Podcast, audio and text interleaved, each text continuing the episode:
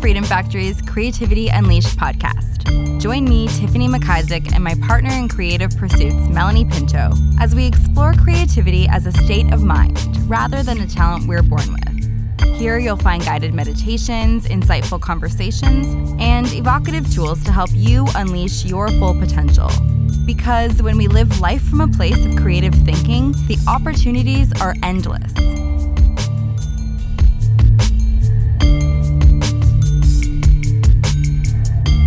Hello, everyone, and welcome to episode five of Creativity Unleashed. I can't believe we've done five episodes already. It's been such a pleasure bringing this podcast to you, something we've been really wanting to do for a while.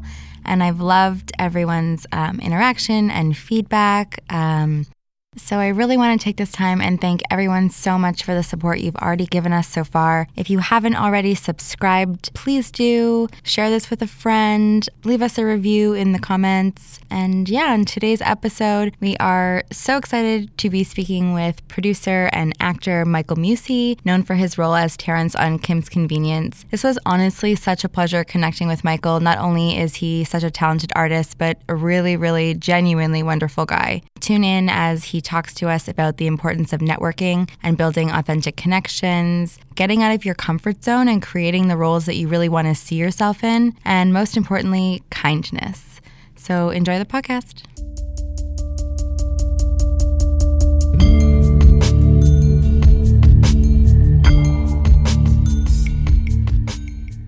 Hi, how's it going? I'm good. How are you? Good. Welcome to Creativity Unleashed. Thank you. Um, Thank you for having me. so, congratulations. You're having um, a ton of success right now, working on television and movies and producing. Mm-hmm. Um, what is life like right now? What are you working on currently? I know we're all at home. yeah, right now I'm working on like just trying to stay creative as much as possible. You know, I think um, when this all started, uh, I think we all our, all artists kind of put a lot of pressure on ourselves to say like we need to create because we're home and we have no excuse. Mm-hmm. but like man it was like so impossible for the first few weeks. Like i just was like i don't i don't want to. I don't want to. And also like this is all i'm thinking about. So unless i write a movie about the pandemic i yeah. don't know what you know what i mean? And then something for me i'm the type of person that like needs you need to tell me that there's a deadline or else I won't do it. Mm. So as soon as uh, CBC uh, put out this like creative relief fund uh, that was saying like you know for creators to kind of pitch their ideas and stuff like that, that's when I felt like someone was telling me I had to do something, and then that's when I started just kind of working. So. I mean, I've been working on like six different shows right now and just kind of writing and pitching. And so I'm feeling pretty good right now. You know, I'm feeling um, I'm feeling like creative these days. Mm-hmm. Uh, but but yeah, who knows? You know, like it's it's always different. Every day is different. Is it something you were already um, working on for the pitch you're doing for CBC, or was it a new idea? Yeah, a, a bit of both. Like a, a, bit of both. I have a, a writing partner who uh, we work together all the time, and so we are always working on projects, and we always bring up ideas together, and then uh, most more times than not we just don't go through with it. But it was one of those things where she kind of called me and we were like oh there's those things. Let's let's work on those things. And now we were like we really have no excuse. Let's just work on those things. And now trying to adjust it being like a will will we don't know what the state of things will be. So you know what will social distancing look like in two months from now? Will it be just a looser version of this or will it be completely gone? I don't we don't know. Mm-hmm. so we mm-hmm. had to kind of create shows that we can also be like how can we shoot this if nothing were to change and mm-hmm. and i can't even come to your house how can we get these ideas done mm-hmm. so that was really kind of fun in ways to like be able to work and then call her up and be like oh my god what if what if this webcam thing here or what if this and this goes here and then so that was really exciting mm-hmm. to to work on but again it's like it's so, the future is so unpredictable right now that it's hard to make kind of concrete plans about how you can shoot a thing. So I think right now what we're doing is just like putting all our options on the table and being like, when we know what things are, we can do this, and if things haven't changed, we'll do this. Mm-hmm. So yeah, I guess was that clear, or did that just yeah, sound like sure. mumbling? it's um, it's interesting. I'm seeing for the first time social distancing and the pandemic being a reality on TV. And so, like, for the first time, I think we're getting to the point where, especially in, I guess, reality TV, yeah, content has run out and they're now getting the cast themselves to be filming stuff. So it's strange to actually see it reflected on TV. Well, I mean, it's one of those things that, like, you know, I keep thinking, are we going to be talking about this in film and television, or are we going to pretend this didn't happen? Mm. Because, because, and I don't know what the right answer is because we all need like something to escape to right now, right? And I think we're not going to want to come out of this and have every show talk about the pandemic. I think, you know, we all, I think we would all like to move on to some degree. So, but it, but at the same time, how do we not like how do we pretend like you know what i mean we're all in this together yeah so i think and i think people take comfort in seeing like um uh 90 day fiance has like 90 day fiance in quarantine or yeah. whatever i've been watching a lot of tlc don't judge um and you know and i'm just like yeah i think to some degree that comforts us in a way being like yeah we're all in this together we're all figuring it out american idol is doing their auditions like via youtube Oh yeah, uh, not yet. Yeah, they're just like performing in their living room, and you got to like vote for them. Mm-hmm. And it's like, yeah, I guess like you know, it, it, if we're all in this together, that might as well reflect in the things that we're doing, and we're all watching TV right now, you know. So I think it's kind of cool, and I also think it's really great to see the creative approach that people are taking yeah. to, to tell stories in this time. Yeah, yeah. because I yeah, think like talk shows. Yeah, right? Like Jimmy Fallon is having like you know musical guests and interviews and stuff like that, and it's like it's great. The mm-hmm. content is great, and it's uh, it also shows us that like you know you don't need much to tell a story. Mm-hmm. You know, yeah. it's uh, I think like the people that can actually like pivot with this will be the ones that are the most successful. I guess, yeah. Actually playing out in TV and the arts and yeah, yeah. I'm curious to see. um who's gonna you know really who like what show is gonna do that first like pandemic episode you know like a, a lot i'm sure it's like law and order or something i'm into it speaking of shows um, i think yeah. one's gonna be like a huge success when it finally drops and i know that i don't have a canadian screen award um, mm. but myself and my business partner really want to get on i'll clean your fridge Oh, oh. we're hoping you can hook us up. Listen, I I was like, where is she going with this? Uh, um, I'm so obsessed with cleaning people's fridges. It's uh, I think it's a it's a real problem.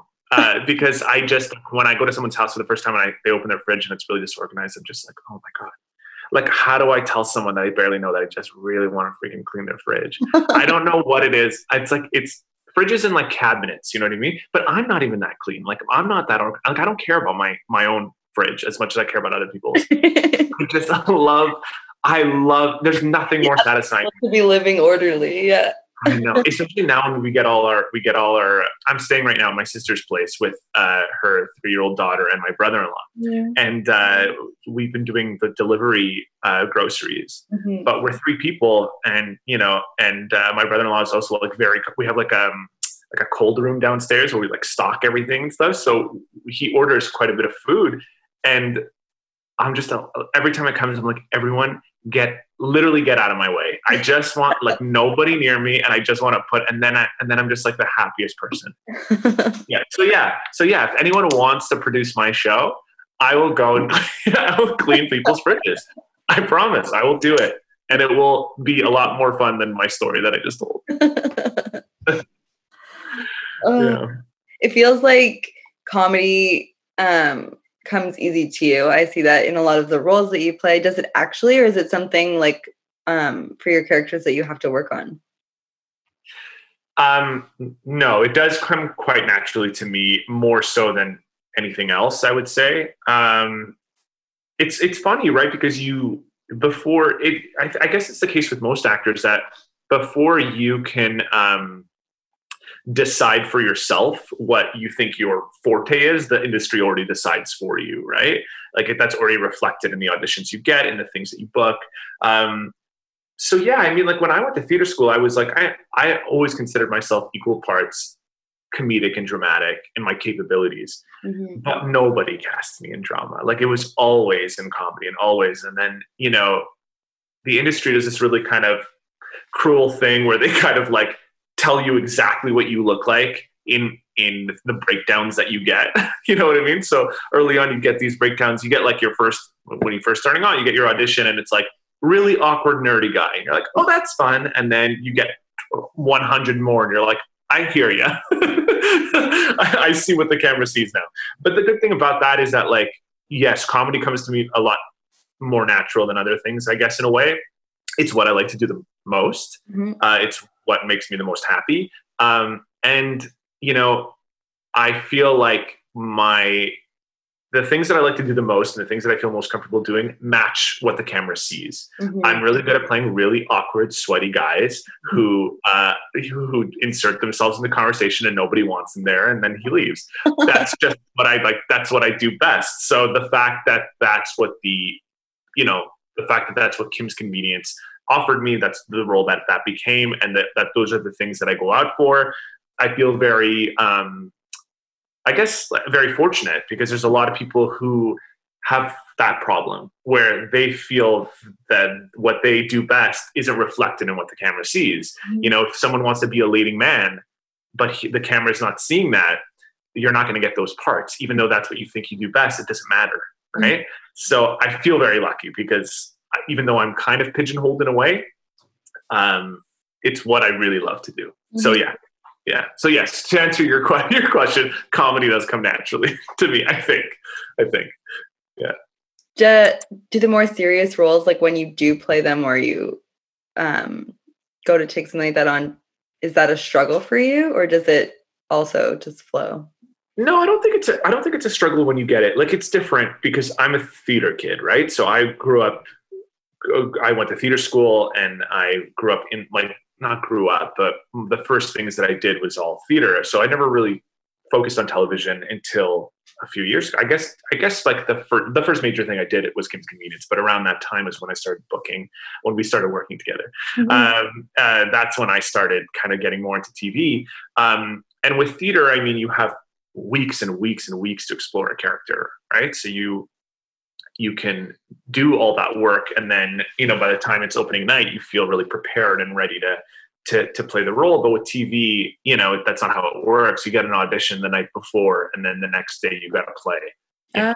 a criminal or whatever it is. So that's um that's a little yeah it is a little trickier. It's also tricky because especially for auditions you um you're mostly trying to win the casting director over and you want to show them that you can do different things. Mm-hmm. So the thing that I not so much struggle with making doing playing dramatic roles, but it's like how do I shut off the thing that they already know about me? They mm-hmm. already know that I can come in and do the the Terrence. Um, so how do I make those adjustments? What are little things that I can do in the next 12 hours that when I come in that they'll look at my performance and say, "Oh, he's really he's really able to shift you know, mm-hmm. and, and, do different things.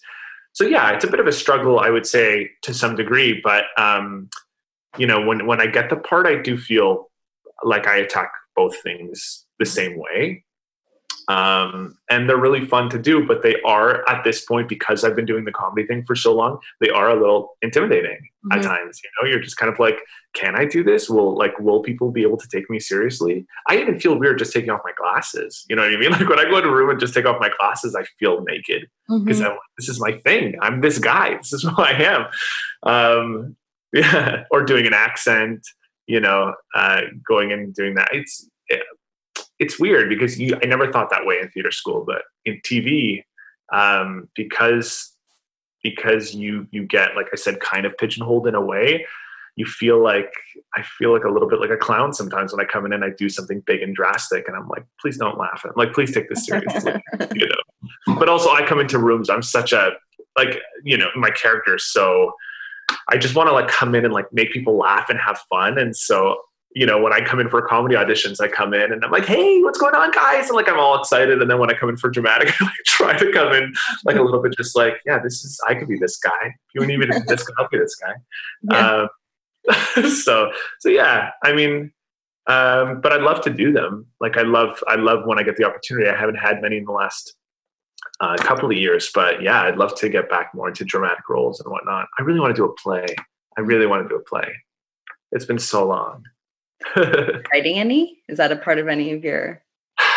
Um, you know, I what I do is I start writing plays and then I turn them into TV pilots mm-hmm. because you know um, it's just theater's theater's a hard thing to do. I mean, theater's easy to do because you can just do it. Mm-hmm. You know, you can just get a theater of 20 seats and put on a play if you want to. Mm-hmm. But, um, you know, there's no money in theater, you know, and there's no, uh, there, it's so much work and build up to something that I feel is hard to really kind of make a living doing, you know? So I feel for the most part while I'm writing, I'm like trying to find ways to make, turn it into TV. And if I can, I do. Mm-hmm. Um, yeah.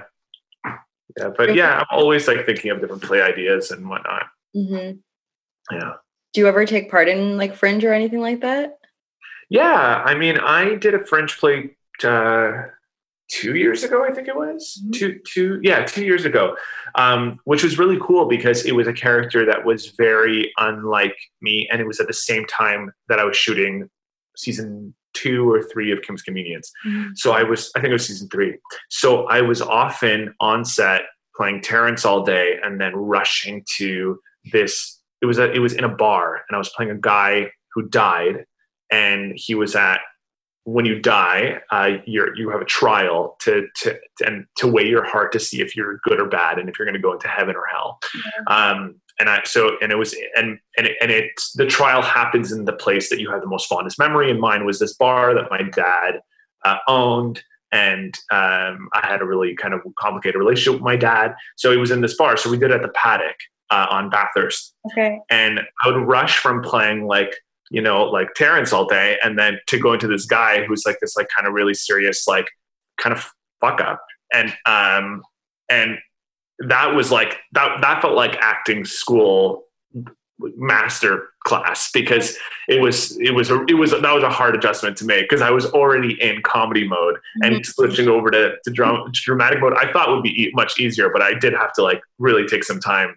uh, like meditate in my Uber you know just be like okay shut that off shut that off um, so yeah so so but I would definitely do another another fringe play if I could. It's just tricky because for us actors, I mean, as you can tell by the shows that you, the Canadian shows that you watch, like Kim's Convenience and Schitt's Creek and all that stuff, that shoots during the summer, you know? So that's when we're the busiest. So to take on uh, something during Fringe is a little hard. Mm-hmm. Uh, and like that that play that I was talking about that happened at the paddock, the playwright had to one day I just couldn't get off set. We were we were just running behind and I couldn't make it to the play and our our director playwright had to go on for me. Oh wow. it was like yeah and it was apparently like he was freaking out but he also he said it was really fun but he he's not an actor mm-hmm. but he was like what are we gonna do we have we have an we have an audience mm-hmm. and i know this play better than anyone else i guess i'm going on mm-hmm. and apparently he killed it which is awesome uh, but i felt i felt really horrible but yeah that's you know so i was like i can't when I thought about doing Fringe the year after, I was like, I, I think that's a really bad position to put a director in. That I'm going to say like, maybe I won't make it to, to the play. yeah, I don't think that's very nice. yeah, it's interesting the way they're using so many interesting um, like site specific venues. Yes, yeah, I love that. I love that because you know um, it gives you a, a um, it gives you a real reason to use your venue, you mm-hmm. know, in a really creative way. And so I did a site specific play a few years ago called, um, and the reason why I did it, first of all, the reason why I did it was because I didn't get into regular Fringe. So when you submit for Fringe, it's lottery, right? And if you don't get it, you don't get it. But site specific is first come, first serve if they approve you and your venue. Mm-hmm. So I did a play, which now during during coronavirus sounds insane, but I did a play called The Doctor Will See You Now, which was in a doctor's off in a doctor's clinic. It was in a clinic in Spadina, which now like they'd be like never you can never do you can never do that. But it was basically like our guests would come, they would wait in line, they would fill out forms like they were going to see the, like they were going to a walk-in clinic and they'd sit in and there was a whole play happening surrounding them while these patients are being called into the doctor's office and getting diagnosed with different things and coming in and out. And it was a really creative um, thing to do. I thought it was really fun, and the response was quite great. But we only could get like 30 people in, mm-hmm. uh, you know, in a day. Uh, we had like someone who was like a plant actor who was pretending to be an audience member, and the audience only realized near the end, which was really successful the whole time. And uh, it was great because we were like, we we have to use our space. We can't have people come to a clinic and sit down to watch a play. Like they have to be like, that was worth it. You know, yeah. that you justified doing a play in a disgusting clinic. clinic. You know, and and so I think we did a good job at doing that. But it, there's there's that extra challenge that makes it super fun. Like, how can we use that really creepy room in the corner that I didn't know about when I booked this space? You know, um, so yeah, I love that. I love that. They, they've done plays in buses. You know, uh, um, what other venues? They've done boxing gyms. Mm. You know, has anyone ever done uh, a play at your space? Yeah, I think probably cool. also two years ago. Um, we did. Um, we did a play that was based in an art gallery. So they reached out to oh, us. Okay. Yeah. Um, so basically, one artist, this gallery is closing, it's their final show. Uh-huh. And one artist gets upset that another has sold what they deem to be um, non-worthy art and yet their art hasn't sold. Um, oh cool. interesting because it is a topic that comes up a lot um, sort of artists judging each other's work and who uh, who's a real artist and who's not a real artist. So it was yeah. nice to get to like watch these actors delve into something that we um, hear people talking about all the time. For sure. Um, but it was cool because we got to so basically this um, character trashes the gallery. And the place so we uh, we had a lot of artists like create art for this show. So we hung a show to be the set. So then we put in hmm. like destroyed prop art at the same oh, time. boy. Okay. So that was fun actually getting to like punch all the paintings and um, yeah. broken sculpture and that's really fun. Yeah and the response was good? It was really good. And i yeah. think it's like obviously the experience is going to be better whether it's a gallery or a clinic or a bar when you're like immersed in the story. For sure. Yeah. For sure. And when and when you feel yeah when you just feel like you're not watching a play and you're just it's an experience right? Mm-hmm. like it's like when people lost their minds with that show. What was that show in new york that it was like in a mansion and they would like go around uh, in different rooms and you had to wear masks. Do you know what I'm talking about? No. Sleep No More. Okay. Have you ever heard of that? It was like a like a retelling of Macbeth, and it was like in this like mm. old hotel or something, and you get in and you all wore masks, and it was like everyone had a different experience because plays were happening in different rooms. But sometimes the actors would like pull you in a closet and be like, "You need to find my locket or whatever," mm. and um, so sometimes people would come out and be like, "Nothing happened," and sometimes people would be like, "Yo, that was messed up." Like someone took me in this room and they told me to go find this, and then I couldn't find it, and then I saw someone kill themselves, and you're like, so that's like so so that's like I guess the original like not escape room, but like that whole like immersive, yeah, mystery yeah. thing. Um, I'm into it. Mm-hmm. I'm into it. I'm into it. But sometimes I feel like you know what's so funny is like as as an actor, but also the other actors that I know, we hate like I hate being like close in an audience where people can see my face. Like I don't like being watched unless I'm on stage. Mm-hmm. So that does make me a little bit nervous too, where I'm like, okay, at least you have a mask, but I kind of like I, that kind of freaks me out a little bit. Mm-hmm. Like you know when people get like I if if someone were to pick on me at a stand up show, it's like that's like my nightmare. Yeah. And I don't know why, because like I don't, you know what I mean? That's so out of character for me. Comedian. But I'm just like I'm I'm sitting down now. Don't talk to me. don't. This is not what I signed up for. Yeah. I always sit at the back at comedy shows. I know, me too. I, I love going, but I have that fear. I know, because also it's like they're never going to be like they literally just point out the things that are obvious to them, which are like I don't want you to like just point at my flaws. you know what I mean? That doesn't sound like fun for me. I got I came out tonight to have fun. You're like, that sounds like an audition. Mm. that sounds like yeah, that sounds like work, and I don't want to work right now. Yeah. It's um it's you know, I always say with visual art, I'm lucky because you get to perfect something and then put it out there and you're sort of in control of the whole process as far as like how exposed you are and what you let people in on and what you let people see and how you present it. Music sort of somewhere in the middle, acting, um, getting the roles and everything, you're so vulnerable, you're being judged right in the moment. But also like you've been talking about, it has to do with things like how you look.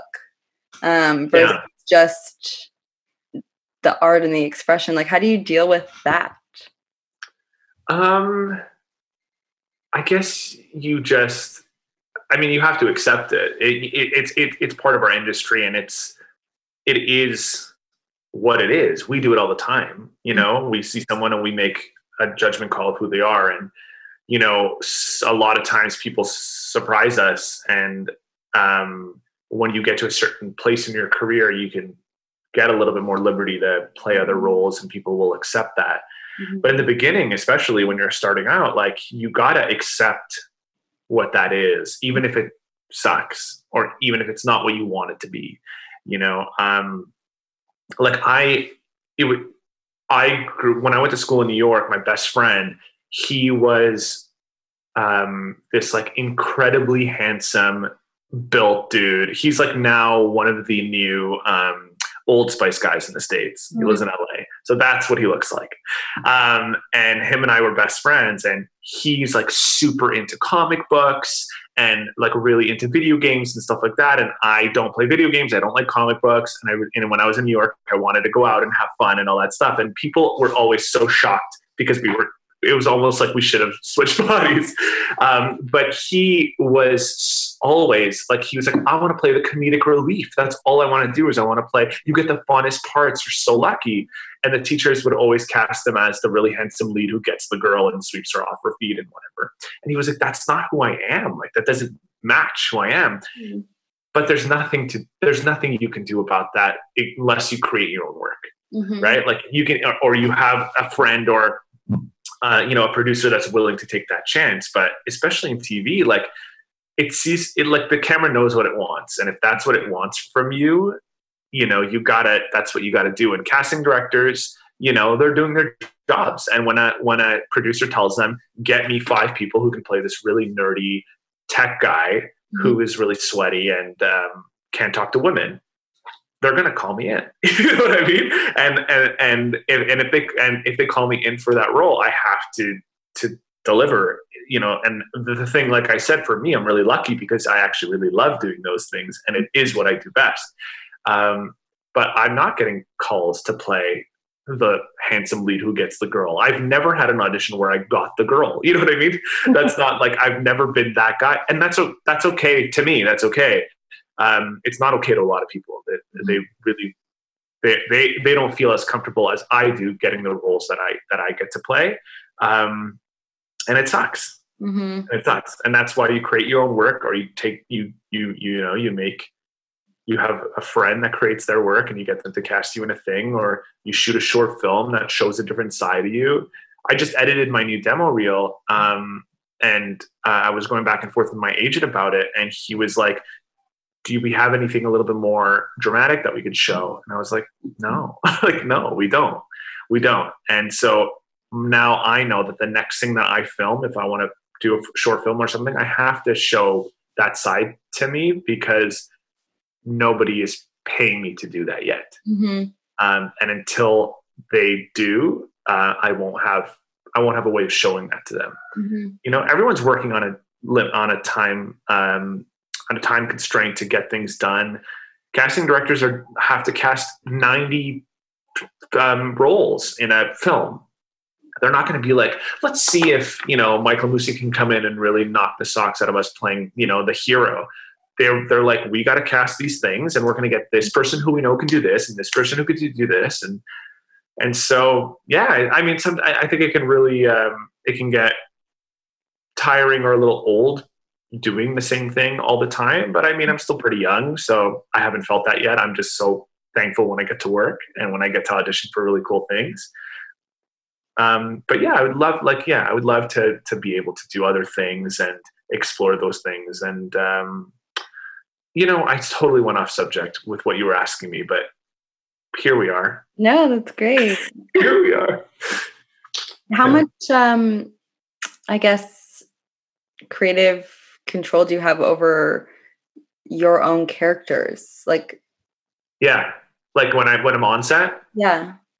Well, with Kim's Convenience, um, a lot, and uh, the, a lot, but not really. It's it's a tricky question because the thing is, is that my it, my my situation was very specific because I was hired to play uh, Terrence, which was one episode, and I had one word, and that's all the audition was. Wow. And I started working at our restaurant that we were working at when we met, mm-hmm. and uh, I had wine training that night, and it was the first wine training, and I was desperate for work, and I uh, got this audition for Kim's Convenience, and I um, I saw the audition, and it was for one word, one episode. My line was "Hey," so I was like.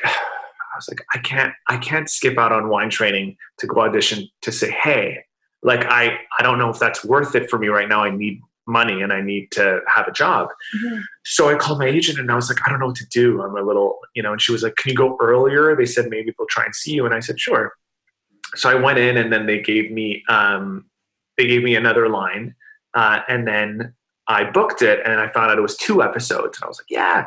And then they just kept kind of calling me in and calling me in until it became what it became. Mm-hmm. But um, I don't think that they really knew what this guy was because they weren't ever planning on having him be a series regular on the show. Mm-hmm. So I think we figured it out together. I think, you know, through the scripts and all these things, we were, you know, we were able to see, okay, he's kind of like this and he's kind of like that. But um, when I was on set, I didn't really know who he was myself. So I had to kind of figure it out. And so, you know, I would just not, we wouldn't so much talk about it. I would just offer things. Mm-hmm. And I'd mm-hmm. be like, you know, I'd do it one way and I'd be like, hey, I'm going to try it this way. Is that cool? And our directors are awesome. We have like four directors a year that does, that do different blocks.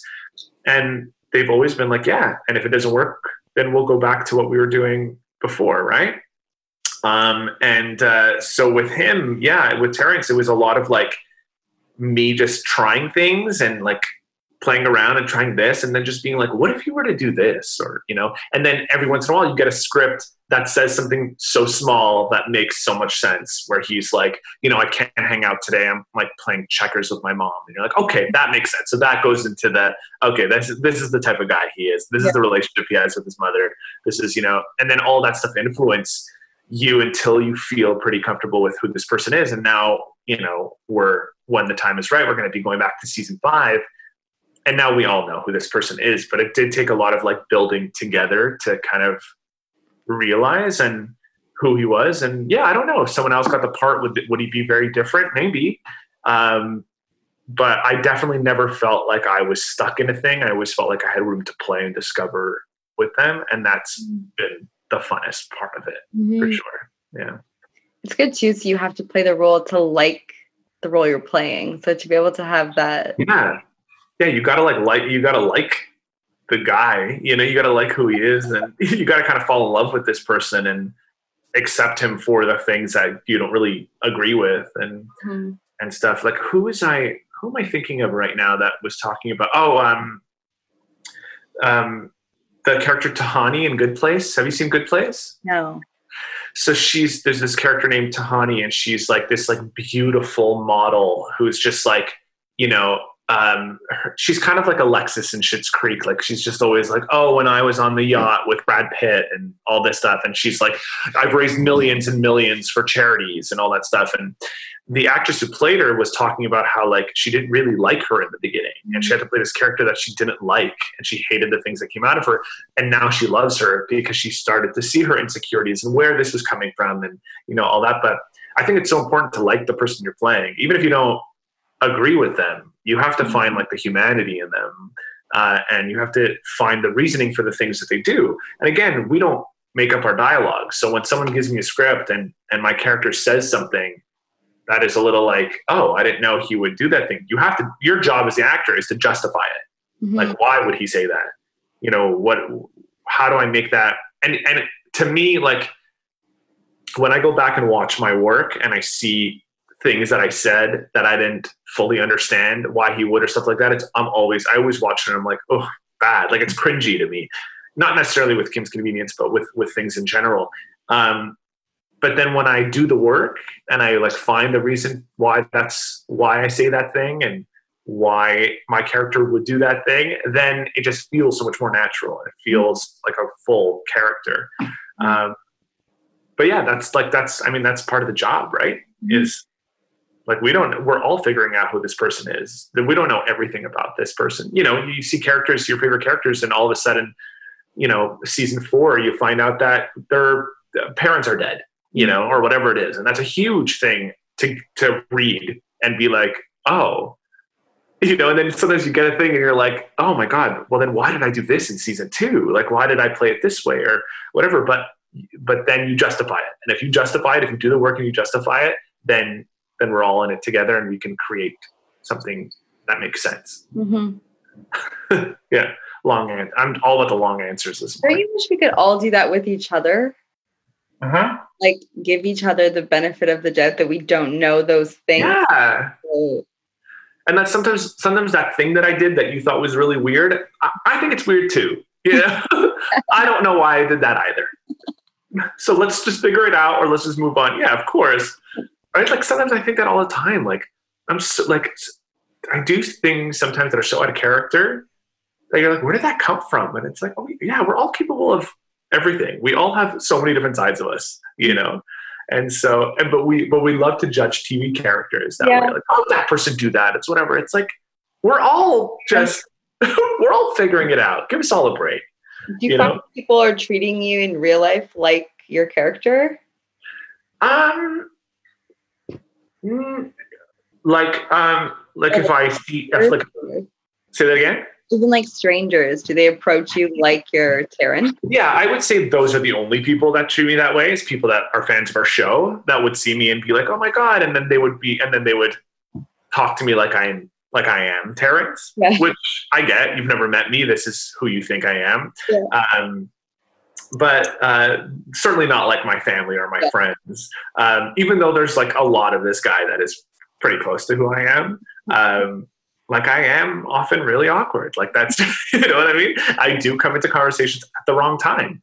Uh, and so, so, and my sister sometimes will like say, I'll say something and she's like, God, that was so Terrence. you know, I'll get that a lot all right, you know, there's um, there's something that uh, me and my friend Nicole, who's on the show, uh, we're really close friends, and it, I don't remember what scene it was, but like Terrence does this thing a couple of times where he just goes like, "Huh." When he was like thinking about something, and then I do that in real life now all the time too, and she'll just kind of shoot me a look. I'm like, "Damn it!" Like I'm becoming, you know what I mean? Like we morph. Sometimes we just morph into our characters a little bit, especially when we're playing him a lot. Like when I'm playing him a lot in the summer, yeah, sometimes it's hard to like shut it off. you know, you're just like I'm just like extra awkward and sweaty in the summer. I love the like restaurant tampon scene between you and her. Oh, thank you. Yeah, that's from one of the shows that I uh, pitched um, a little while back called Hogtown that I'm mm-hmm. trying, still trying to work on. Uh, yeah, that was really fun. That was that's in her um, fiance's restaurant. Mm-hmm. Uh, he owns a, a, restaurant called Rasa in mm-hmm. Toronto, and uh, we shot it there. Uh, it was just one of those things where like you know let's just do this let's just freaking do it we'll do it we'll do it we'll do it so we went in and we shot it and um, uh, his like staff was there opening up we had like 30 minutes to shoot this scene and luckily because nicole and i worked together for so long it was it was we felt really comfortable we were able to do it um, and uh, yeah and it was like so much fun i'm really happy with that and i uh, i really hope i can make that show at some point mm. yeah. It's funny, I I've met her actually at Rasa. Yeah, because she worked at Soulpepper forever. Yeah. Yeah. I. Oh, oh, oh! You're saying you met her at Rasa? Yeah. Yeah, yeah. She's. I wasn't sure if it was the same. If I was just recognizing her from TV or from that day, but now that you say that, it's like, oh yeah, that is where I actually met her. Yeah, but she also, when we worked at at Cluny, she she was at Soulpepper all the time, so she was always in. Yeah. So you probably also saw her a lot there but yeah, I mean, she's she's you know obviously her her fiance owns uh, owns a place, but she also like helps him out when he needs some help, and she also we also really like we we go there all the time to yeah. eat. It's, it's so good. Yeah. Um, yeah, but it was fun. It was, it was fun. It was fun shooting uh, in the restaurant and um, also fun, kind of like beating the clock and trying to shoot in like half an hour and just being like, let's get this done, and then seeing the final product and being like, yeah, that kind of worked, you know, and Yeah. just it, it just it, that whole experience made me prove to me that like you can just do it Mhm. you know it doesn't have to be elaborate like you know you know we that cost us we shot three big scenes one in a restaurant one in a in a boardroom and one in an apartment you know got it colored and edited and all that stuff and it cost us just like a couple of thousand dollars because we called in all the favors Mhm. and we did things in very um cheap ways and things like that and so i'm like yeah you can just really do it and you never know what it will lead to. I did the same with a food show. I shot a food show in Montreal uh, over the holidays that's being edited right now that I'm also pitching. Um, and it was like, I was just like, I want to do something. And so I called in favors. I, you know, I got whatever. And for like eh, two days, I shot this food show that I'm super proud of. Mhm. And, um, and every time you do that, you just become better at it, you know, and you, and you make connections and you meet a sound guy who, you know, like my director for that came on board and directed it and got me all this equipment and all that stuff. But, you know, a year before I produced one of his short films and brought down a cast from Toronto. And it's like we help, we've helped each other out and we're only able to do this for cheap because we're doing favors for each other. And when you start to build that community, you can start to do that and get away with it. Um, Tiffany, do you mind if I go blow my nose really Yeah, quick? sure. pause, pause, pause uh, uh, video.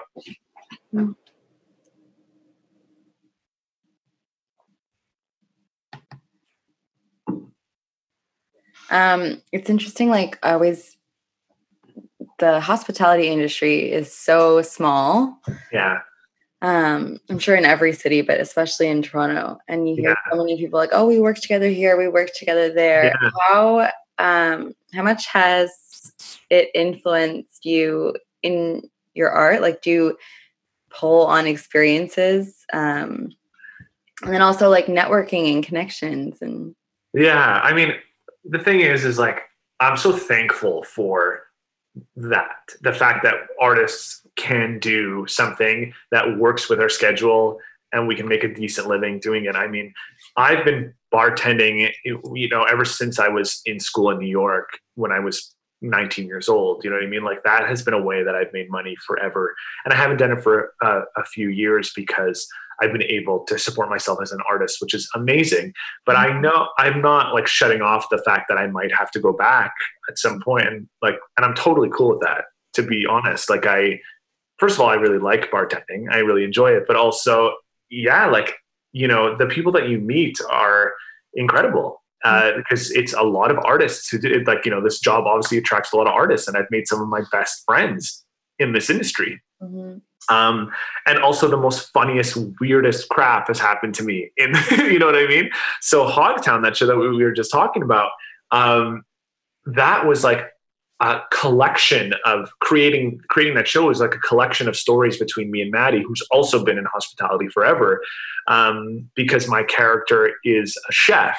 And um, so creating that whole season outline for it, it's just stories from our own experiences. Mhm. Um, but more importantly, it you know, hospitality has been a place where you can stress free do your art and then have a job that's at night that you can go to and make a living and it's um yeah I, i'm so thankful i'm so thankful for it because it it's the thing that at the end of the day when i start to stress out and be like i'm unhireable no one's going to want to hire me again i'm a bad actor i'm not funny and whenever i have those things that go on in my head i know that i'll always have a job if i want to have a job you know what i mean and that's pretty fantastic Mhm. that we that i have that Mhm. that I know that I will find a place that will hire me and I can make cocktails and I won't hate my life. Yeah. You know that I, that so yeah, I'm really thankful for it. And um, and like you said, like there's so many people that do it, like so many artists that do it. So it's usually quite fun. Mm-hmm. You know, like I know, like we we had a really good thing going. I I was I wasn't there for very long because I actually booked Kim's. Yeah, I booked Kim's Convenience yeah. when I started there, but um, just those few months, I was like, I saw like the community in that restaurant was pretty strong and powerful, and mm-hmm. people would just hang out after all the time and stuff like that. And I had never been a part of something that big. Mm-hmm. I had mm-hmm. always worked at like tiny little. Um, I did a lot of like uh, theaters, like I um, like uh, off Broadway theaters in New York and stuff like that, where I would bartend or a little cocktail bar in Toronto and things like that. I'd never done a big restaurant like that, and it was really like a band of people who really loved each other. And when someone like quit or whatever, everyone was so sad. it was really cool. You worked there with Chef Paul, right? Yeah. Yeah. So yeah. listening, Chef Paul Benelik, um, yeah, he was like really like such an example to me of how one person can create an entire environment. For sure. For sure. And he was so um like passionate about what he did and like and you know a lot of times when you don't really care about the job you can just show up and kind of like do your thing and you're like i just want to make some cash and leave um, but he he put so much uh, emphasis on what um, you know giving about giving these people an experience and you know, especially during Summerlicious, like that speech that he always had about like, you know, this is a time that people can't always afford to come to our restaurant and now they can. And even though they're spending $35 on dinner or whatever it is, that's a lot for some people. And uh, they deserve to be given the same experience that the person who's dishing out a thousand dollars, mm-hmm. which is so freaking lovely, you yeah. know? And, um, and it just makes you think like, yeah, you know, what I'm doing does matter. Giving people an experience does matter. Also, we worked in the distillery district, so it was all tourists. We know what it's like to go to a new city and to have a really shitty experience and just be like, is this what the city is? You know what I mean? Is, is this who the people are? Mm-hmm. And so giving people that kind of that experience and um, and feeling like there's more to your job than just you know making one million mimosas for brunch. Yeah. that I don't miss. I don't miss the mimosas. Yeah. I don't miss brunch, period. Period. Unless I'm going to it. I agree. Yes. I agree. But when I go to brunch now, I'm just like, thank you. Yeah. thank you, everybody. thank you. I'm so appreciative because I'm like, none of you want to be doing this right now. Yeah. Brunch is not an easy, it's not an easy no. shit. It's not an easy shit. Brunch with your girlfriends. Like the second it was brunch, the like volume pitch in the room just babies and girlfriends who hadn't seen each other in a long time. I know, I know. It was like, oh, it was really high, yeah. And uh, and that's the thing is like people love it. It's like early, we have to be there so early, and people are like, like you said, like people are having the best time. I love going to brunch. People are having the best time, and we're just like, whew, that was a hard one. That was that was a hard one. Except but, Paul would make us the biggest feast at the end. I know. We actually got like the best brunch. We had the best food at that restaurant. They would he would make us such good food. We had it really good. He came to a creative um like a creativity meditation workshop that we did. Oh cool. And um it's basically like we did like a Reiki infused meditation and then you had to start painting or go into some kind of expression. And I I looked at what he had was drawing afterwards, and um, it was like a kind of a funny looking picture, and it was sort of like, oh, that's nice. Like, what did you draw? And he's like, no, it's a plate. And he was like mapping out food and had come oh. up with like a whole menu idea. And so it's really cool to see him like in that element as an artist expressing himself after a meditation. For sure. Yeah. I mean, that's his art, right? Mm. That's like how that's how he expresses himself. He loved making even our staff meals. He was like you would just see him watching us in the corner, right? He loved like that was his way of expressing mm. himself. That's awesome. It's nice too because we have like a staff of a bunch of visual artists, actors, um, and creatives. And then even though it's a restaurant, not necessarily everyone's field, your boss ultimately is also an artist. Right. For him to be able to actually connect with everyone. Yeah. Yeah, that's really cool. That's really cool. And uh, we at that restaurant in particular, we, we were quite a few artists, mm-hmm. right? Mm-hmm. Yeah. No, it was great. It was. Uh, now I miss it. I miss now. Uh, I, I think I just miss people. Yeah. you know what I mean? I miss the outside. Mm-hmm. Yeah. Um, how does it feel to be a part of such a iconic Canadian TV show? Yeah, I mean, if if I I love this show, um, and I love the people behind the show, and I um, there's nothing I like doing more than being on that set, uh, and so you don't when you're doing when you're shooting the show, you don't really think about how it's going to be on TV and stuff. You know what I mean? Like you don't really think about the after. You think about like what's happening in the moment. So the fact that my experience in the moment is so positive, and then the world is appreciating it in such a strong way. Mm-hmm. I mean, it's now you know on Netflix International, and so we get all these messages from people who are really digging our show. And when you're doing it, you don't you forget that people will see it. Mm-hmm. And so the fact that people are loving the show and really appreciating it and and kind of digging what we're giving them and we're having the best time doing it mm-hmm. is truly the best thing you can ever hope for as an actor or as a mm-hmm. you know a writer or anything like that um, it's such a heartfelt good show. It just means so the show means so well. It it just is like a warm hug. Mm-hmm. and um, during a time like this where people are at home and they just want to watch something that makes them feel good yeah. um, getting those messages of people just being like you know that your show is the only thing that's like keeping me smiling and positive and I, and what you guys are doing is so awesome that's like what more can you ask you know um, so yeah i feel insanely lucky i feel really lucky that my character became what it has become um, and that it grew in this way because that is also the dream you know when i auditioned for this show i didn't have much on my resume and I would never, at that point, I don't think at least, have been offered a series regular on a TV show because I don't think that I had enough experience. So the fact that I was able to book an, uh, one episode that turned into two, that turned into seven, that turned into 40 or whatever it is now, um, is such a gift. Like that's so, and it's so unheard of. It's the thing that people tell you that might happen, but you, you don't think it'll ever happen, but it did happen. Um, and yeah, I mean, I'm so I'm so proud to, to, tell people that I'm on that show. I'm so happy when people recognize me for that show um, because I really think we're doing something really good. Mm-hmm. Yeah. Um, how is it sort of like switching between acting and producing? Um, I, lo- I love both. I love both. I didn't know I would love producing. I fell into producing kind of in a in a weird way. Um, I had produced like short films and things like that, but the first major thing I produced was a horror film that we shot um, fall of 2018, so about a year and a half ago ish. And um, the reason why I was asked to produce it was because my friends um, got this uh, uh, private invest uh, private investors gave, gave them money to create this short uh, this uh, feature film. And they're my buddies who we work together we produce short films together and stuff like that and they just like me. Mm-hmm. they didn't they, they didn't know that i was capable of producing but they just wanted me around. And so they asked if i would do it.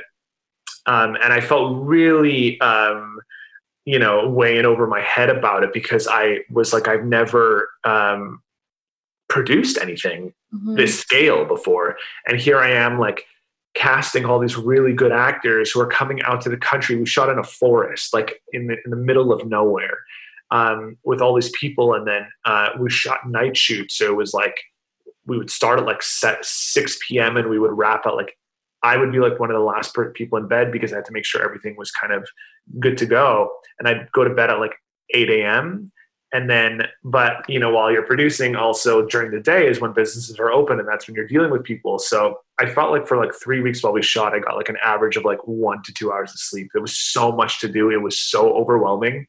There were so many times where i pretended i had to go get something and i cried in my room. Because uh. uh, i was so overwhelmed and i felt like i was letting people down because i didn't know what i was doing Mm-hmm. But then when I talked to people, I realized that like that never came across, mm-hmm. and that that they felt really secure in what they were doing because I felt like because I gave them the impression that things were good and okay. And then I realized that was a skill of mine. Mm-hmm. And then I love that because I like as an actor knowing that um, you know what we're doing is good and that um, I'm doing enough and all that stuff. And to be able to give that to other actors and to the crew, and when they had a problem, that they all felt like they can come to me and talk about it and we can solve it together. And um, I was like, this is a whole new thing that I never wanted to get into really, and now I love it almost as much as I love acting.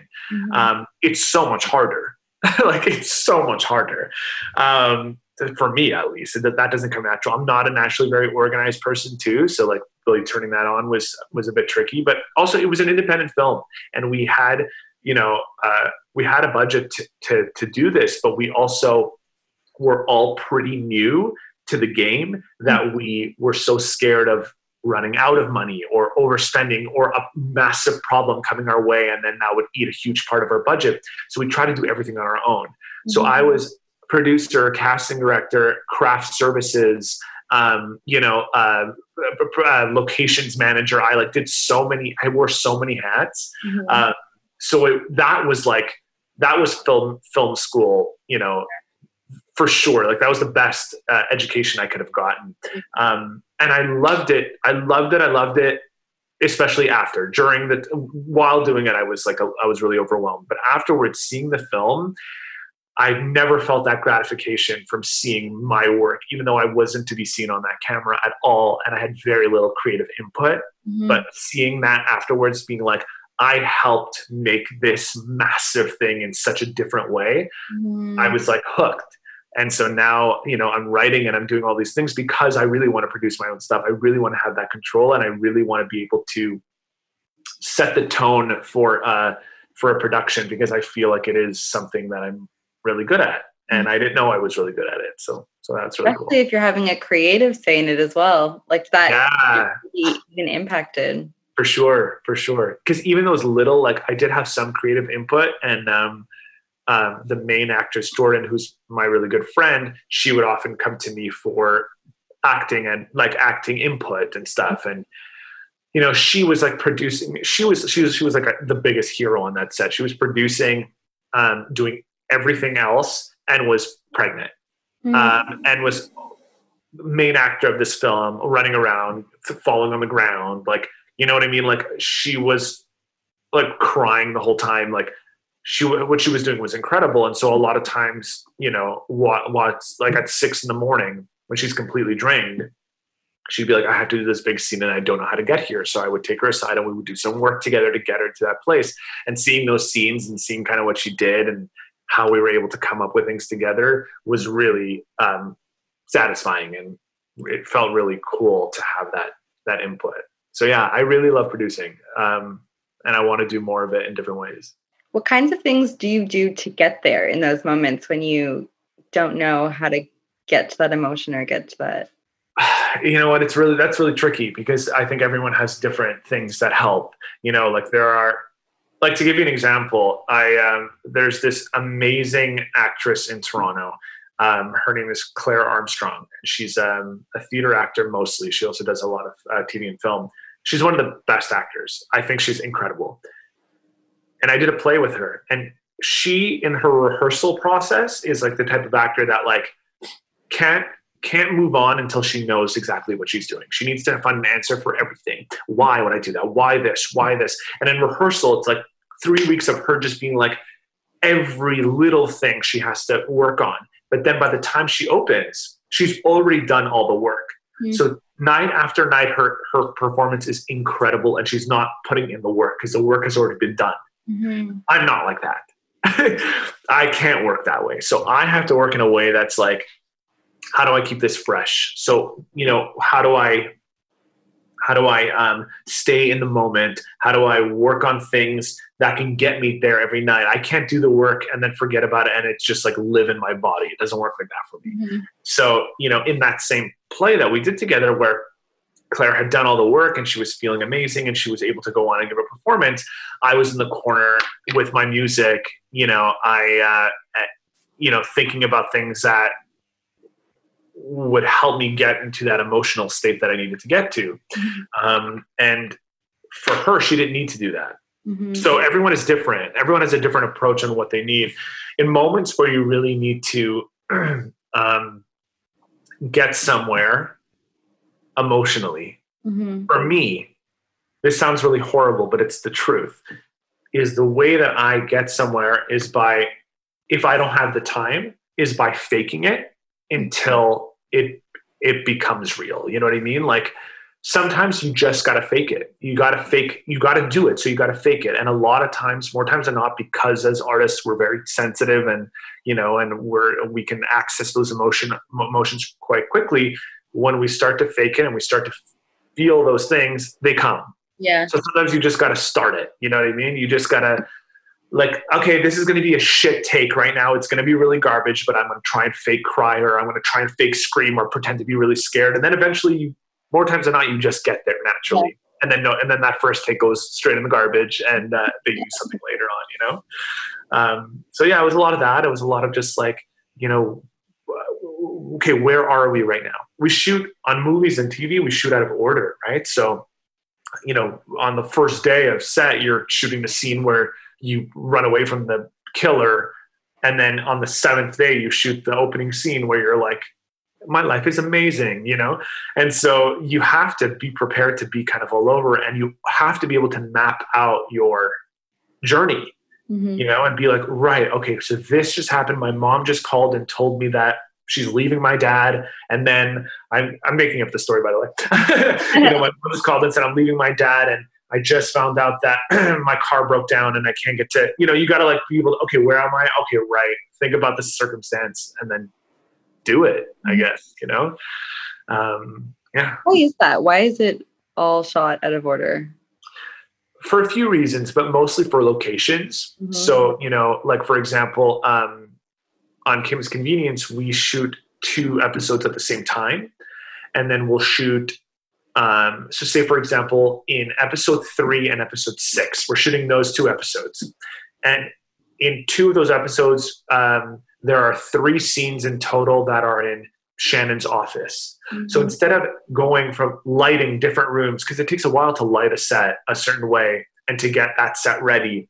So instead of going back and forth, we shoot all the things that are in that office. Mm. So whether it's the first episode of episode three or the last episode of episode six, we shoot all of them. So we'll mm-hmm. shoot, we'll, we'll block, we'll shoot, and then we'll everyone will go change back into that outfit from the other episode. I'm very lucky because I only wear a blue polo, but Nicole is like in all these beautiful dresses and stuff. So she's like constantly up and down the stairs changing into different outfits. But it's just because it's so much work to light and shift the set. Mm-hmm. You know? So for us with like the horror movie, yeah, we shot all the stuff that was in one location of the woods because we're bringing massive pieces of equipment into the woods mm-hmm. you know so it's we can't just keep going back and forth so that's the main the main reason hmm. yeah it's so like important to like be able to tap into that creative flow then because you're like when you watch a movie yeah you think that there's that buildup of but it's not you have to be able to just like jump. yeah it. yeah it's so not what people think. Like I think everyone just assumes that we shoot in order and it's like this, you know, whatever. And it's it's so not like that. Mm-hmm. It's so not. Sometimes you're just like, wait, where? What am I doing right now? Like, what did I? What did I? Or you come into a scene and you're like all happy, and then the director would be like, no, that um, they just told you that you might be fired. The, the scene before, you're like, oh right, right, right. you know, and then you have to like shift your your approach at how you go. But that's why you just got to keep like keep it mapped out. You know when I get the when I know the scenes of a call sheet, I have to go through the script and be like, okay, and then jot some notes down as to where I am. Um, but that's like part of the fun. Yeah. Yeah, it is really fun. Was there a part of producing that you loved that surprised you? Um, yeah, I think like the like the administrative things. You know what I mean? The getting all the contracts in order and you know, making sure that people were paid on time and all that stuff. I hated it, but it but it did give me a great um, feeling of just like you know I'm helping these people get their paychecks and I'm help and I'm able to coordinate all these things and these actors arrived here on time because I made that call in here and stuff like that. So I feel like because I'm naturally a creative person and I never have had a job besides like little you know contract things here and there that have um, used that part of my brain. Mm-hmm. Uh, I actually like kind of really like dug it. I was yeah. kind of surprised that I liked it. I don't know if I would be able to do it forever. Mm-hmm. Um, and you know, I need to have creative uh, aspects of each job. But uh, but I was really shocked that I really enjoyed arranging all the car rentals. You know, I was like, yeah, that's really cool. We're all picking up the cars tomorrow because I made that call. I was like, that's right. You're all welcome. You know? um, and then, uh, the, you know, surprisingly, the part that I, I enjoyed the least was craft services, which is really shocking because I'm obsessed with cooking and food. And mm-hmm. I was I was supposed to go to chef school and then I booked a theater gig and I did it. And I've always wanted to be in that world. So when I was going to do craft services, I was really into it. And then I hated it because I'm I'm just like an like I'm in my my soul is like a 90 year old Italian mom, like grandmother. And so all I want to do is feed people and make them happy and I was so stressed that people weren't enjoying their dinners and their snacks and things like that. That that was like too, it was too overwhelming. I was like, "Is it okay? Are you guys like? I wish we had something hot." I was like, "I'm such an idiot!" Like you know, like I like I was so stressed about it. I like, couldn't do it. I was like, I'm so. I just want people to be well fed, and the fact that like some of these snacks are subpar right now is really stressing me.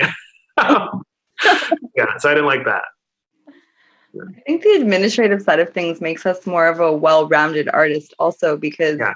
so many artists are living like so right brain thinking, like everything but in order to actually like make things happen, sometimes you have to have that business mindset as well. Yeah. Yeah, and you can't do things on your own if you don't know how to do those things. Like mm-hmm. being creative and talented in that department only takes you so far. Mm-hmm. Uh, it makes you very hireable, but it doesn't make you prepared to to create your own stuff. Mm-hmm. Um, there's so many parts of it, like even just putting on your own play at Fringe, that like 80% of that is is getting people to come see your play and marketing and you know making mm-hmm. people aware of your show and stuff which is not always very creative it's pretty tedious and you know and and hard to do. So having those skills is insanely helpful. Mm-hmm. Mm-hmm. even using social media like actually being consistent and showing up and making a post or timing it out or whatever it is it's like I'm so bad at that. I'm so bad. I just like i'm not good at it. Mm. i'm not.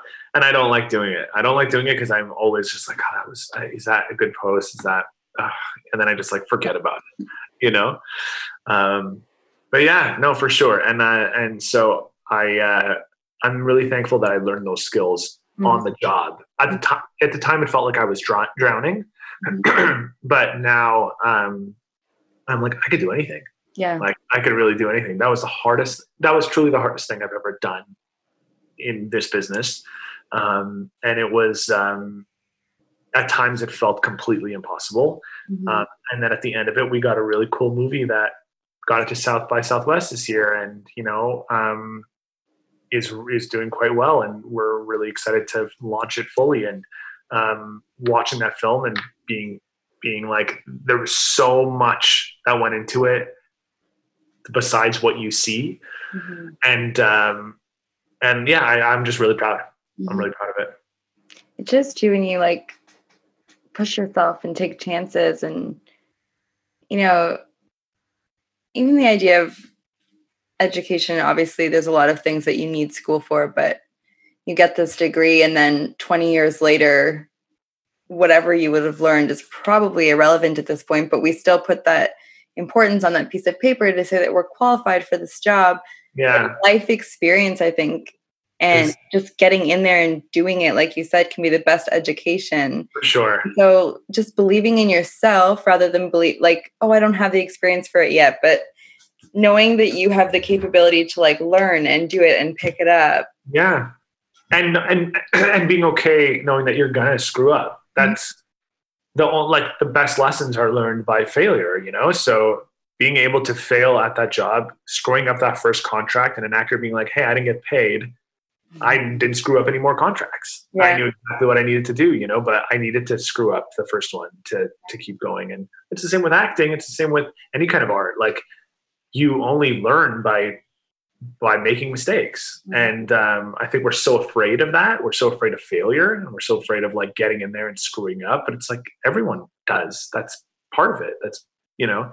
And just because you're a good producer on a horror movie doesn't mean you're going to be a good producer on a kids show you know the, the, it's different so it doesn't matter how qualified you are you're never ready for this new job i've worked in a ton of bars and restaurants everyone is different yeah you know and every job is different even though it's at the at the end of the day i'm shaking cocktails up mm-hmm. when you're working. How many seats did we have at our restaurant? Do you remember? I feel like one million. Yeah. like like you know doing that versus doing a small cocktail bar like that was a huge adjustment. Yeah. I could not keep up with you guys.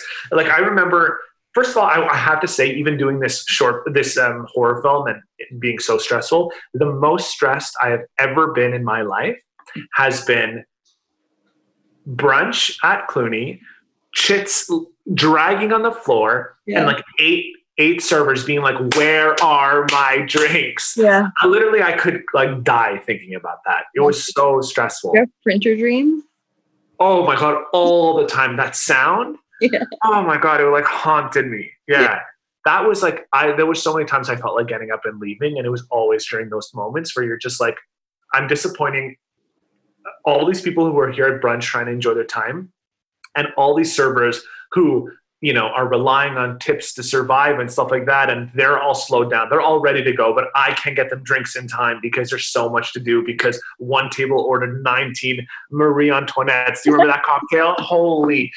With the with the with the what was it? Um, say that again? Cotton candy? Yes. Oh my god. When someone ordered one of those drinks like when a table would order like 12 of them i would just be like kill me now. Kill me right now um, you know, or like, you know, so in those moments that was so stressful. But what was your question? what was your question? I feel like I'm not sure actually, but I feel like I feel like hospitality too. Part of what made it such a good crash course in in life, really. And when you talk about like sometimes just faking it, yeah, you really did just have to like keep going. There was no pause. There was no anything. You had to keep going, and you had to keep going like hi. You know what Absolutely. I mean? Like put that actor face on, yeah. put the persona on, and just keep going no matter what. You have to, yeah. Take it till the service was over.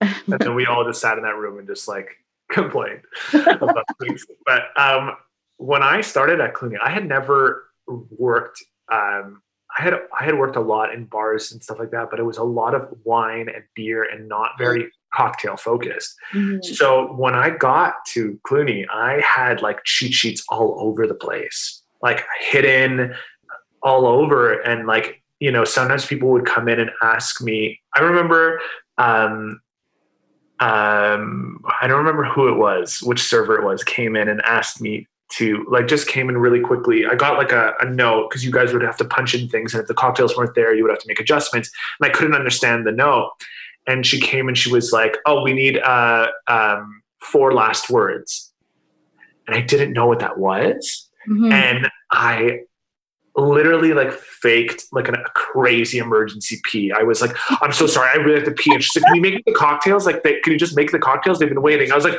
"No, I have to pee." I was like, "I have to," and I ran out of that. I went to the bathroom and like quickly like searched it because I didn't want to be like ratted out for being a, a fake and I saw it, and then I came back, and I was like, "So what was that? Four last words?" like super like casually grabbed it all. yeah, I had a few of those. And Andrew, who was the manager at the time, I remember sometimes he'd come in and he'd be like, "What are you doing?" And I was like, "Oh, I'm making a Negroni." And he was like, "Why are you shaking it?" And I was like, uh, "They asked for it that way," you know. And then I'd be like, "Yeah, I know. I thought that was weird too." You gotta stir it. You gotta stir it. Although Stanley Tucci just did one, and he, that's been circulating. Did you see that? Which? Sorry. Stanley Tucci, the actor. He like no. posted a video of him like making a Negroni. Oh no! like, lost her mind, and he shook it, and I was like, "Ooh, Andrew would be pissed. Andrew would be pissed right now." yeah. Oh, it's so funny. Yeah. Um, how do you stay in like an imaginative flow state in general? Um, do you tend to kind of like come in and out? Yeah, I think so. I think so, but I think I'm always on the lookout for ways to create and all of that. Like I think that just is very natural to me. I don't think that it's very it's hard for me to like sit down and do the work a lot of times, but I, I never have a problem living in that. I'm constantly daydreaming and thinking of ideas and looking at things in a way like how can I do that and how can I that just comes really natural. I think if anything my problem is shutting that off and just being like don't stop like you don't need to write your 20th script when you have like 10 others mm-hmm. that, that have like that are begging to be written right now um, because i get so bored of things so quickly and i get so excited about other things and i'm just always like on the lookout for something else mm-hmm. um, so yeah i think that just like comes very natural to me um, but yeah i think my problem is like really sitting down and doing the work because mm-hmm. i love just talking about the work. You know like i i some people are always like you're so um, you're such a go-getter and you work so hard and you're always working on things. And i'm like i talk a big talk i think. Like i talk about how i'm working on things because i'm working on them in my head but that doesn't mean that there's many words on that paper you know what i mean? Like yeah i just came up with this really cool idea for this movie and i have it all mapped out but like i don't even have a title written on on the page you know so yeah it's easy for me to be creative up here it's not so easy to be creative on the keyboard. Mm-hmm. For me, I feel like the up here part is the hard part. And oh, sometimes okay. I sit, not hard per se, but like once I get the idea, doing that painting or curating that show is like yeah. a problem. It's like I have to sit with the idea for so long. Right. And like get it right. And and it like that's the part that takes a while. But it's once you get like to, I'm once you get yeah. to it, you're no problem. Yeah. Oh, I wish. It could seem like I'm doing nothing, but that's like the important part of the thinking. Yeah. Once that's done, it's like, okay, let's make it happen. Oh, cool. That's so interesting. Have you ever um, done any other kind of art? Like, have you ever been an actor or anything like that, or a dancer? No.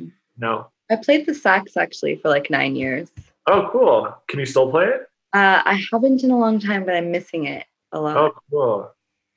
I've been thinking. Yeah, it's, I think it's so um, it's so awesome when like artists have different different arts that they can mm-hmm. access. I don't really have that. I guess besides writing, um, but you know, like I'm so not musical, and I'm like I can't draw to save my life. Um, and I want to so badly. Like I want to be. I want to be, especially like music. Mm. I have like such a garbage voice, and I uh, and I can't like I played the piano for like quite a few years, and I it's like I never did. Like I when I see a piano, it's I have no idea what I'm doing. Um, and I so badly wish like when I see actors that are like that dance and sing and you know you're like must be must be nice. you know, must be nice to have all those skills. It's funny that when you start to really think about it, like I said no initially, and then it's like, oh, but I played the sax. It's like, oh, well, I also sew. Oh, that's really cool. Cook. But when you start to like actually list off all the things, like creativity takes so many forms. True, true. Yeah, I didn't think about cooking. I'm adding that on my creative list. Yeah. yeah. Um, you, you, you said you also like to cook? Yeah, I love cooking. I don't think I could ever like handle working in a kitchen. I agree. It's so it like blows my mind the way they can remember all the elements of all the dishes that they're just contributing. It's crazy. It's, it's crazy. It's so stressful. Mm-hmm. Kitchens are so stressful. I think people who have never been in one would be shocked to see what happens yeah. in the kitchen. It's they work so hard, those guys. Yeah, I don't I think it would take the fun away from it for me, you mm-hmm. know? Um I don't think I would enjoy it. Like now, now it's my favorite thing to do. I cook every day. I love it so much. I'm constantly making new things. I'm I'm making. I, I don't know if you're if you've been like everyone else in this pandemic, but I can't stop making breads. No. like I made. I made the other week. I made like 200 Montreal bagels. I'm making pita bread tonight because we're having a little Greek feast. Um, and uh, I love it. I love it. But I, it, as soon as that becomes work, I don't think I would love it. Yeah. You know. I'm not eating gluten right now, but I'm watching everyone else making bread. And it's making me want to say, like, screw it. Screw it. I just want the bread. Go make some bread. Yeah. I know. It's crazy. I, I it's crazy how uh, when I start, started making a lot of bread, I was like, I was like, why am I doing this? And then I saw social media. I was like, oh, everyone is doing this. We're all just making bread. it's so funny. It's interesting. Like, bread is actually one of the most beautiful art forms to me. And I learned that from working at Cluny, where for anyone that doesn't know, Cluny has a crazy like bread bar in the middle of the restaurant, and So actually have like images of like a girl with a balloon or something on top of bread. It was like even just the basic loaf and the way it like splits in a certain way, or like yeah, crazy. Their focaccia. Do you remember their focaccia? Yeah.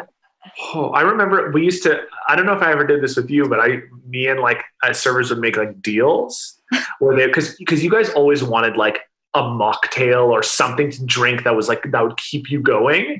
So we would always get those like, you know, can you make me something fun without alcohol? Obviously, obviously for everybody that's listening. Um, and uh, and I'd be like, yes, if you can sneak me a basket of focaccia and Yeah. all the butter because the butter Yeah. was amazing I too. know. Oh, that was the best part. I mean, you like working with you guys was cool too, but the focaccia was there for the bread yeah. we all were. We were all there for the bread. and taking it home at the end of the night if you closed. Yes. Yeah. Perks. Yeah. you need them. Um, well, before we wrap up, what Yeah. advice would you give to aspiring actors? Ooh. I guess who are struggling with their flow and struggling to stay in like a creative headspace. I would say um, the first thing is this is an insanely competitive business, and there are so many of us trying to do this, and we all have different, um, you know, different uh, experiences, and we all. To, to me, this didn't come easy. I struggled for a really, really long time before I was able to even pay a bill as an actor. You know what I mean? Um, and then I know some people that graduate from school and book a lead on a TV show. It doesn't. Everyone has a different experience in it, and I think our job as actors is to be like, you know, we have to accept that that's just how it goes, but we have to keep doing everything we can to increase our chances. And I think the ways of doing that is a being the best you can. So like I still train to this day. I'm always taking acting classes because you, you're never done learning. Um, so being the best you can be. So when the opportunity presents itself, that you're ready for it. Creating your own work because especially in the beginning, it's the best way to get people to see you um, is by putting your work out there and letting people see it and do that play and that short film and all of that stuff. And then my advice that I always give, um, because I think it's the most important and I think it's often overlooked, is just being a really good person and being kind. Um, because I believe that, you know, with Kim's Convenience, I think that I'm hoping that my talent was what got them to keep calling me back. But I also think it was that I showed up on that set and I learned everybody's names and I and I made sure to be really respectful and kind and not waste anybody's time and be there and be a pleasure to have on that set. And people want that. People want to work with people that are nice and that are kind. And I think um, you know, we often don't think about that, but like there are so many moving parts to creating a show. There are like a hundred crew members that work, no offense to us actors, way harder than we work. They're there first thing in the morning and they leave last. And they don't get the the praise that we don't, we get. They don't get the Twitter messages about like, "Thank you so much for doing what you do." You know, they they don't people don't even know that they're a part of the show. They do it because they love filmmaking so much, and those people deserve just as much respect and kindness as the director and the producer. And I think people tiptoe around act- actors a lot because um, you know they need us to be our best so that the final product is the best. But everyone. If everyone is kind to everyone and everyone is working together, that's when you create the best work. Mm-hmm. So don't be an asshole. Be nice to people. Like when you go to parties and you meet other directors and actors and stuff, be kind, ask people about what they're doing, and eventually they you guys will, you know, they will call you for that thing and you'll get called in for that other thing. And when you call them in, they'll do you a solid. Mm-hmm. But you're if you're selfish and you do this on your own, it's not gonna it's not gonna work out, you know. So yeah, that's my advice. As a curator, that's definitely rings true for me. You know, Yeah. it's like I I say often like talent is not rare. And Yeah. social media has really shown us how many incredible artists are out there and we can access each other. Um, and so, like, I don't want to work with divas. why, why would you? No. You know? Why, like, why would anyone? Yeah.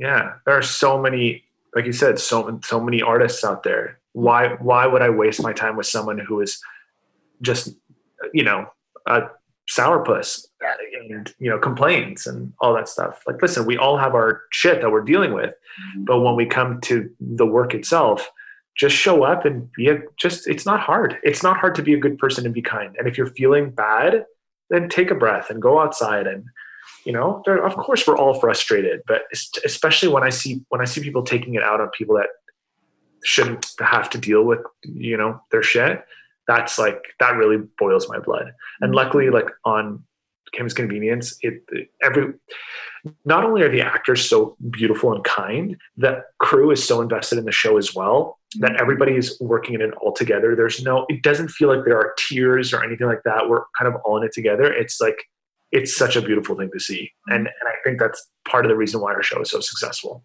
Mm-hmm. Yeah, I love that. Well, thank yeah. you so much for joining me. Yeah, thank you for having me. This is fun. This time. Um, yeah. How can people find you or connect with you? Well, listen, I'm really bad at social media, but if you want to see a post every six weeks, uh, you can go on uh, my name at Michael Musi at Twitter and Instagram. Uh, I don't have TikTok because I don't understand it. Uh, and I feel like I'm too old, but um, I feel like it's now, I'm, I'm a little upset because it's like now I feel like older people are now using it more and more and more. And I'm like, I think is it going to come to a point where I have to get a TikTok account? What am I going to do? Me too. so so don't go on TikTok. Okay. Uh, but yeah, that's where you can find me on Twitter and Instagram, and uh, you can watch Kim's Convenience on Netflix or on CBC Gem, wherever you are. Dang. Yeah. Thank you so much. Thank you. Thank you. Okay, well, that was our episode. I have to say that last bit of advice sums up exactly why we love Michael so much. How amazing would it be if everyone lived by those same standards of kindness and respect for all of our co creators?